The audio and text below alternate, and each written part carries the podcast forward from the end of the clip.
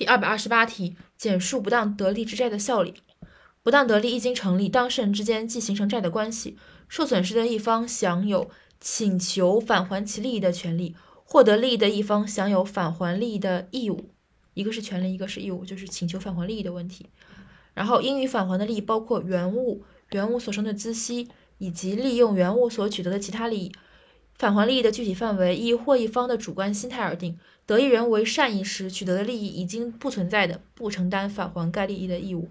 得益得利人为恶意时，受损失的人可以请求得利人返还其取得利益，并依法赔偿损失。一般认为，受益方为善意时，若损失大于利益，只返还现存利益；若损若损失小于利益，返还利益的范围以损失为准。受益方为恶意时，应返还其全部所得利益；若利益少于损失，还需就损失与利益之间的差额进行赔偿。受益方取得利益为善意的，而后变为恶意的，返还的范围以恶意开始剩余的利益为限。此外，得利人应当将已经取得的利益、已经将取得的利益无偿转让给第三人的，受损失人可以请求第三人在相应范围内承担返还义务，就是一个恶意善意的一个问题。